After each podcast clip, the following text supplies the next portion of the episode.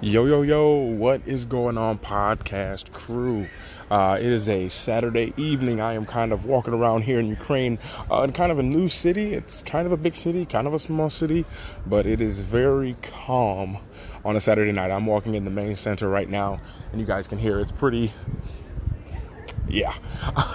um, but you know, as you guys know, I've I've started. Um, I've been having meetings with people, um, talking with uh, with you all actually in one-on-one situations, um, and you know, I I think it's very important to understand that you know there's sorry, this little baby just fell on the stone street.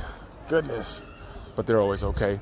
Um, but one thing I, I was talking about was you know when they asked me, Luke, what is what is your perspective on here?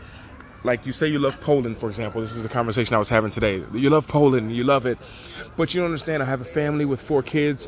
What do you think? And I'm like, well, it's it's different because everything I say is from my perspective. So when I'm like, yeah, I love a certain place, or this is a great place to come to, from my perspective, yeah, as a solo traveler, if I'm solo, if I say that.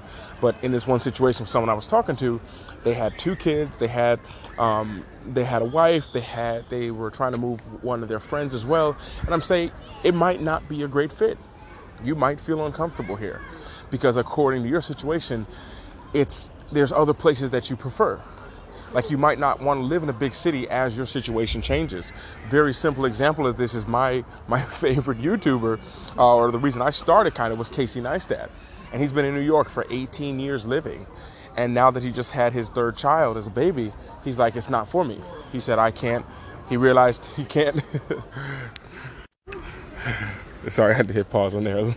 Little kids are everywhere. Um, but no, and he, as he had his third child, he realized that New York wasn't the place you know, as he said, he was, it's either, he's literally said it, when you're old, when you're old and rich or young and broke.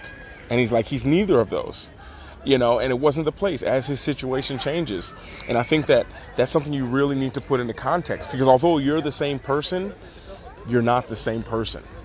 You know, everything is kind of always changing with you, your situation, how you're feeling, how's your salary, how's your job, how's the happiness, and all that stuff. It matters. Like it really matters. So when you're trying to decide what you want to do, it's always trying to see yourself right now, see the you one month from now, and you the you one year from now.